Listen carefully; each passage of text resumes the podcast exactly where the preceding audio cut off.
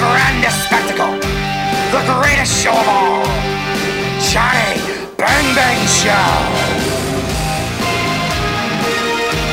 Here's your host, Robert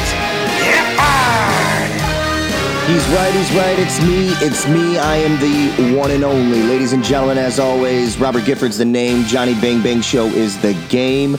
Welcome back to episode 13 of the JBB Show. I'm here, you're here. JBB Nation, we are ready to roll. What a week it's been. I don't think I've seen four shows, a stretch of four shows for the WWE, as good as they've been like this in a very, very long time. Going back all the way to back to NXT of last week, the way the show ended with Scarlett Bordeaux coming out with Adam Cole in the middle of the ring and just simply flipping over the hourglass what a sweet image. What a sweet image to set up what they're going to have to go or to do going down the road. Um, what's interesting about that, just jumping right into it here, is uh, you know Adam Cole's contract's coming up. So there's a couple different ways this whole thing can play out. I thought Velveteen Dream might end up beating him, beating him at the NXT takeover in your house. It did not happen. Adam Cole remained, and I think it's because now they are going to drop the belt to Karrion Kross. And I honestly I can't think of a better person to do that. I, I I looked at Velveteen Dream to win only for the fact that I was like, you know what, kind of like a legacy title at the NXT um, uh, ranking.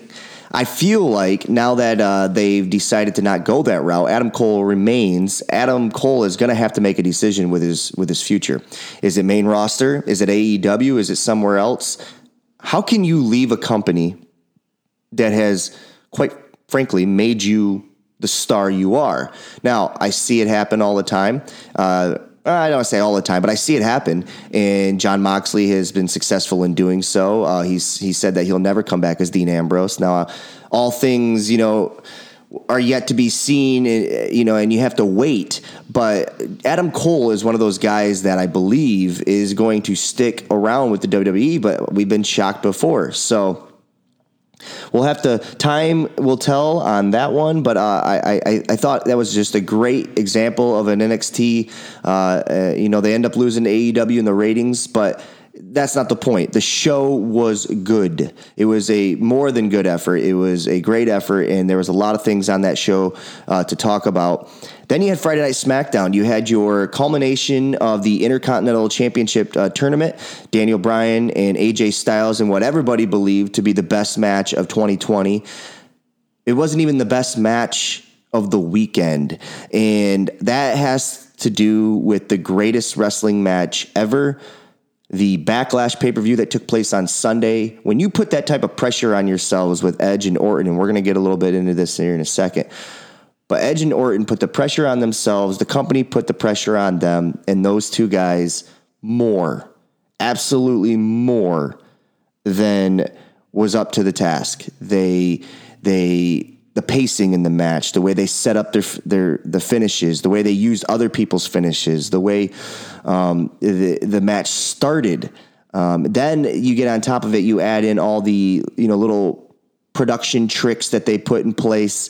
You know, with uh, Howard Fink. Howard Fink starting the show off with the Madison Square Garden uh, old time Mikey coming dropping down, and then you had the crowd noise pumped in and then you the one thing that was very glaring to me to start the show or to start the match was uh, I, as soon as i'm sitting there i'm looking at the old time referee outfit the the long sleeve blue button down with the the black uh, bow tie it was just one of those things where I was like, okay, okay, what are they doing with that? And then you saw the Howard Fink um, introduce Edge and Orton, and then you got the crowd noise, and then you got the different camera angles. I loved everything they did do. I, to me, this is the time to take those t- types of chances. I thought it added to the match. Um, I a lot of people are giving uh, grief to um, to the announce table for setting this up and kind of instead of us just being surprised, they kind of softened the blow a little bit. I think they had to because you know how critical we are as a universe. If they didn't do that, we would have we would have shit all over that. It would have been it would have been too many distractions without enough preparation or uh, um, caution coming to us. And it's just one of those things that uh, maybe you're damned if you do, damned if you don't. But I think it was it was needed so that we were prepared. Um, now let's dive into that match the way it started with the quick pace and then just kind of the you know the quick nature of uh, Randy Orton constantly being the better wrestler, outwitting his opponent, outwitting Edge, frustrating Edge early because Edge is a wrestler who fights with his emotion. He fights with his heart. He fights with his grit. It's all passion. Randy Orton is not that. He is meticulous. He is smart. It is all brains, it's all upstairs, and he's always cool, calm, and collected. And more importantly, he's in control. And when you're in control, then you have full ownership and domination of your opponent. And I thought, I thought they displayed that type of storytelling in this match perfectly. Now, are, are we going to say it was the greatest wrestling match ever? Nope. But I'll tell you what you did get. You got the greatest camera angles that they've had of this pandemic. You've had the greatest crowd noise that they've had of this pandemic, albeit pumped in or not. It actually didn't take away from it so much that uh, I actually thought it added to it. It gave me, um, you know, David LaGreca talked about how it gave him goosebumps. It just gave me that feel that they're that this match was worthy of 100,000 people. Um, you had the greatest announcing work done to this date by Samoa Joe. Now, Granted, a lot of people might not have picked up on this, but you had uh, you had them piping in there. They had to voice over their announcing because at times when you look to the table, Samoa Joe would be talking on camera, but or Samoa Joe would not be talking on camera, but then you could hear him talking as if he was talking on camera. So clearly that was voiced over. I don't care. It didn't take away from the match to me it is what it is. We all know what situation we're in. We're nowhere near out of this pandemic, and I, I, don't see the light at the end of the tunnel anytime soon. So we just have to continue to deal with these types of things. But what is great is that maybe the consistency of what our standard of excellence is in these shows hasn't been there since day one of the pandemic. But you are getting these special little gems you know, it started with me with WrestleMania 36 and the way that they did the uh, Boneyard match, and then it followed up the next night with the Firefly Funhouse, and then we down the road we ended up getting the uh, Stadium Stampede match out of AEW.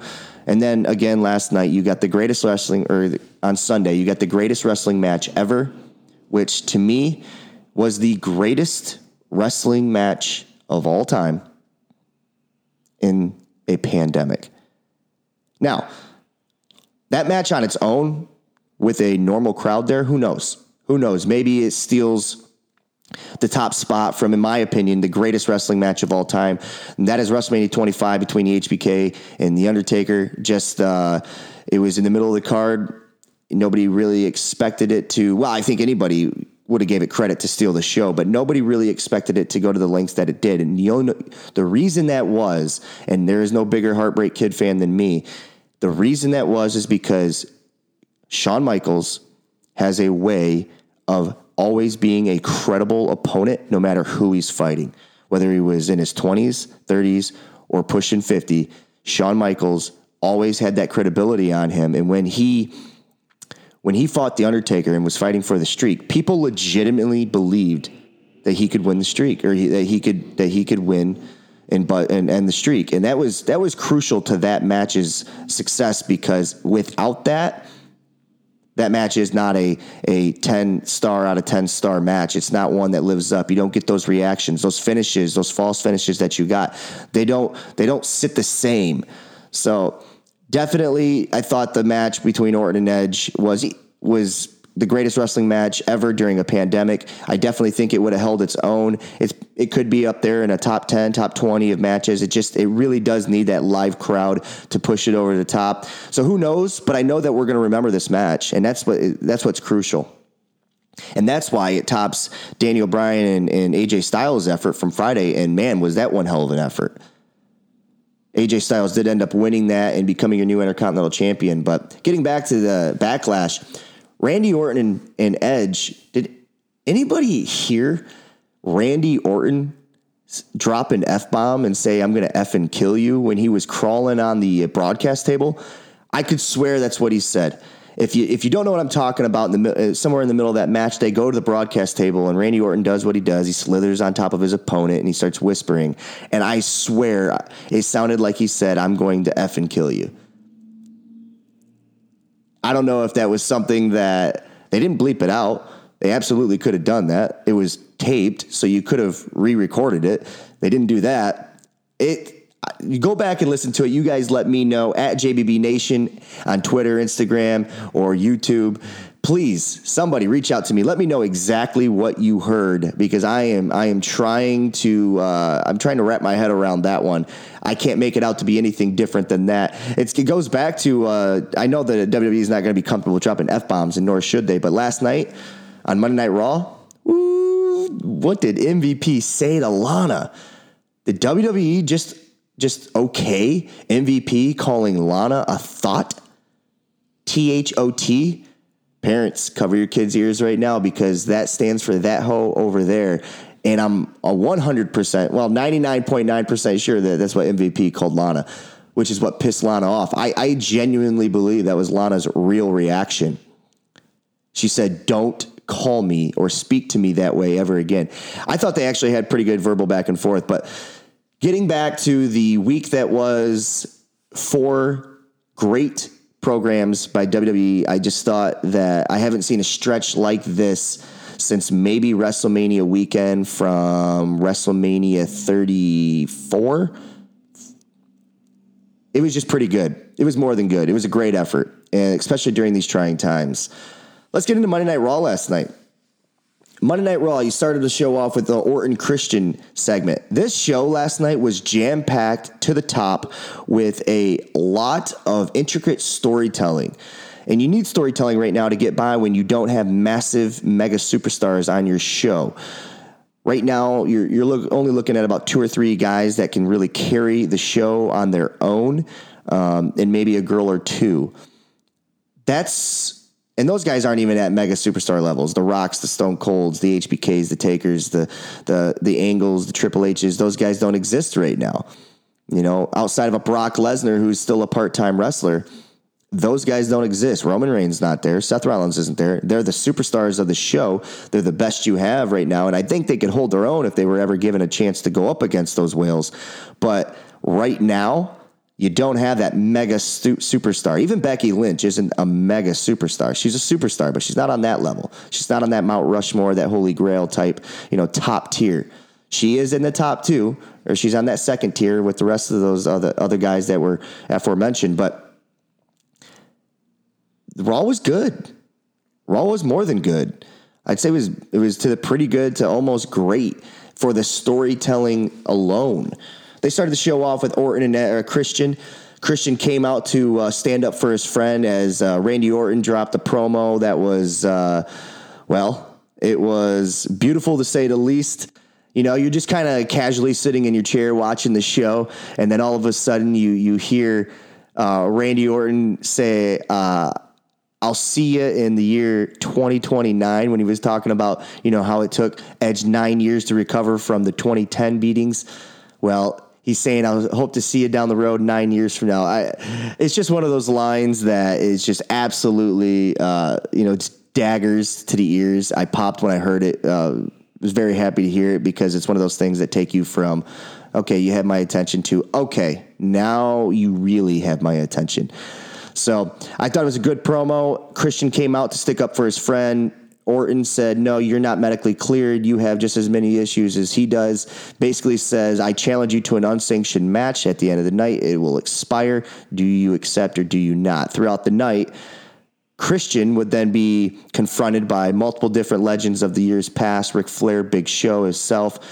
He was contemplating whether or not he should do it or not. He would go back and forth getting advice from multiple different efforts of people the one that sticks out here is Ric Flair. Ric Flair telling him, basically pleading with him, don't do this. Don't do this.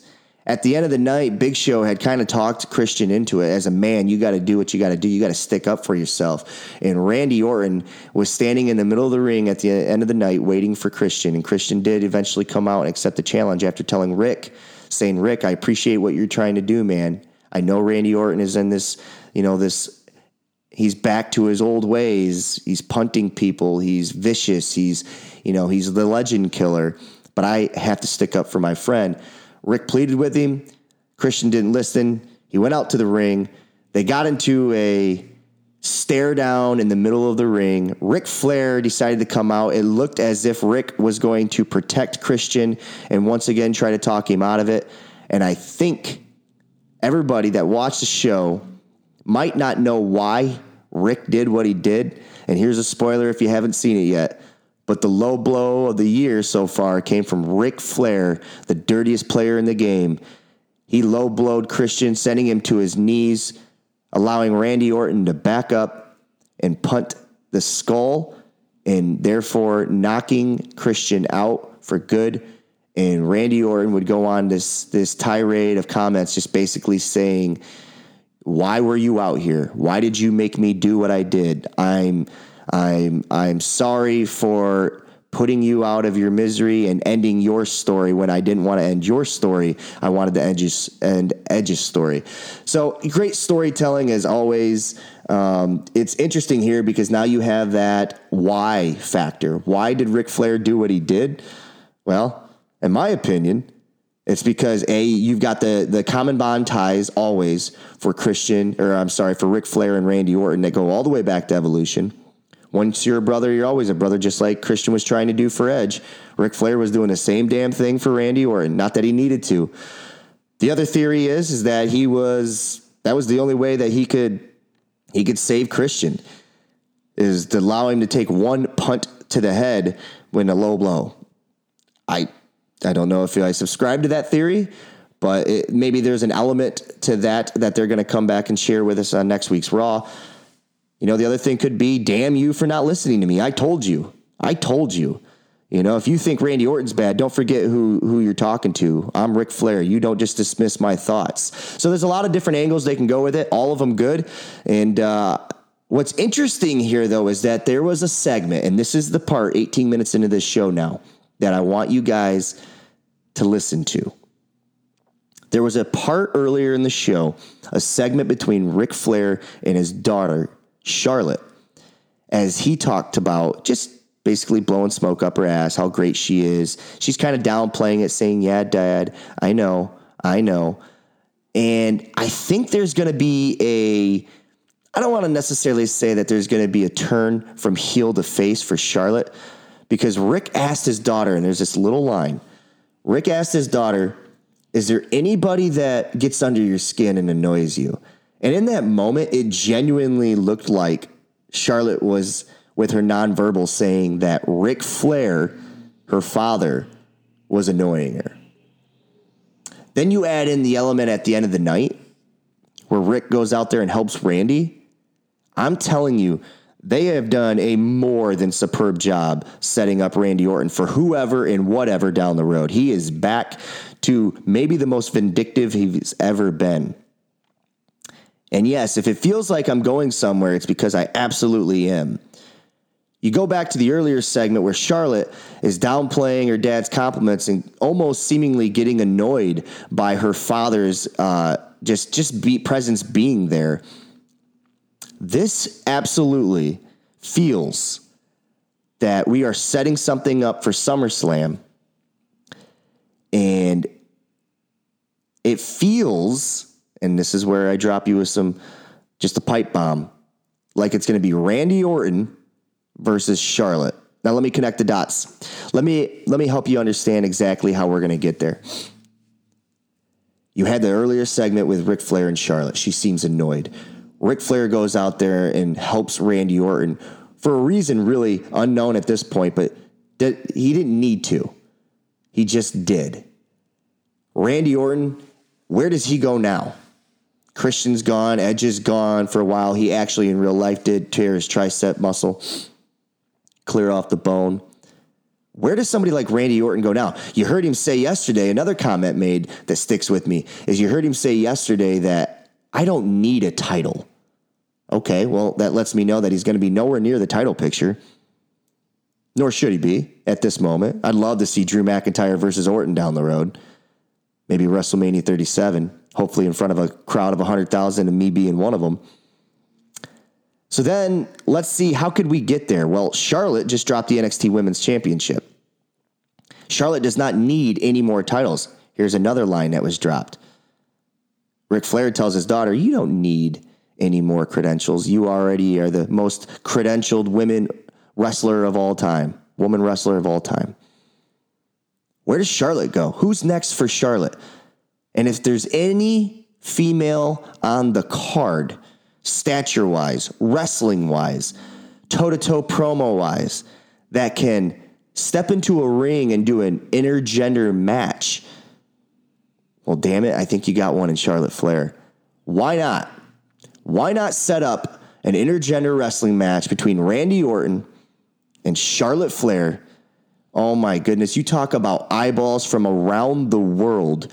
Now this has already been done. You have a women's well, you have a you have a champion and Tessa Blanchard. She's not just the women's champion, she is their heavyweight champion on NWA, which is interesting. Absolutely interesting. What I reference that for is because you have a, a, champion in Tessa Blanchard who she's having intergender matches, but it's not on the grand scale where you're going to have as many eyeballs as the WWE does. But it is being it is being done, it is taking place, and it's being accepted now. Let's talk about this for a second. Randy Orton versus Charlotte Flair. Let's say they set it up for SummerSlam, the biggest event of their summer. Well, you're going to have eyeballs, check. People are definitely going to watch. It's going to get the outside viewer to come in, check. Vince McMahon just did a great job promoting Backlash because I had people telling me that they never watch wrestling, but they were curious if this was going to be the greatest wrestling match ever. It wasn't, but it was so good enough that you really can't downplay it and shit on it like people wanted to. Randy Orton versus Charlotte Flair would be very, very interesting. So here's what I must say. Here's what I'm getting at. If Charlotte Flair fights Randy Orton at SummerSlam, here's what you need to know. I don't know how that match is going to come out. I don't know if Randy Orton survives a loss from Charlotte Flair. I don't know if that makes me sexist to say that. And what I mean is that how can somebody like Randy Orton go on this tear and then lose to Charlotte Flair? Well, maybe Charlotte Flair is the only technical wrestler, female wrestler on the card where it actually is believable. You know, they're not going to go out there and have a melee. Nobody actually believes Charlotte Flair could hang with Rick or with Randy Orton when it comes to throwing punches. But when it comes to technical wrestling, you might be able to convince me that Charlotte Flair could win that match straight up. Now, will they throw in a caveat? Would Ronda Rousey come out at that time? A lot of things, a lot of outs they can do, but I do think you could survive a straight up wrestling match where just uh, Charlotte Flair outsmarts him maybe it ends in a small package type thing, and uh, Randy Orton could survive that. I think it's interesting. I think it's the most interesting thing we can talk about, and more than that, I think it's gonna. I think it's gonna freaking happen. Charlotte Flair, Randy Orton, SummerSlam 2020. It is time for one more first time, and I believe that to be at this year's SummerSlam. Ladies and gentlemen, a lot more to get into on the show from last night just not enough time to get into it all. I thought it was a great show. Zelina Vega, I love the Viking Prophets. Angel Garza and and Andrade are gonna break up, or are they not? I don't know. But either way, it seems to be something I'm supposed to care about. They haven't had enough success for me to care about it. I do love those guys individually. I love them together. If they would just give them some success, let them beat some people, but it doesn't seem to be in the cards right now. Um, Viking Prophets, and is this guy Shaq? I don't know the ninja for the uh, Akira Tozawa. I'm not sure. It looks like Shaquille O'Neal. I'm not 100 percent sure. He's just this massive figure. So they're doing some interesting things there, and then of course Drew McIntyre, uh, Bobby Lashley, Lana, MVP. R-Truth. I thought they all have a great storyline going on right now. Very, very excited for next week's Raw, which is something I haven't been. I haven't literally looked forward to something in a very well, I don't want to say very long time, but as far as Raw goes, they've got my attention now. Let's see if they can let's see if they can maintain it. That's all we got for today's show, ladies and gentlemen. My name, as always, is Robert Gifford. This is the Johnny Bang Bang Show. If you like what you hear, here's what we have to do. We're going to be bringing you some YouTube content this week and next week, and we're for the foreseeable future. We're going to be giving you something called the three count. Now, in wrestling, the three count term is you're down for one, two, three seconds. We're going to give you something that's just called three minutes of what you need to know, basically. And I'll sit down in front of a camera and we'll discuss those things. It'll be a three minute show. If you like what you see, please, as always, with you do with the show, if you like what you hear, hit the follow, like, or subscribe button we got to get this thing going. We're going to start engaging with you guys on a more engaged level. We're hopefully going to start taking this show live so we can start taking phone calls. You can see my face. I can hopefully hear from you. We can get more public engagement. That is what this show is about. It is not just for me, it is for you. It's the reason I created it is to get closer to the wrestling community. Very excited for the future of all things wrestling. I will see you again on Thursday morning when we talk NXT and AEW. Very excited for both those shows and uh, see what Cody Rhodes and who he's going to fight this week for the TNT Championship. As always, we'll see you down the road, folks. Appreciate it.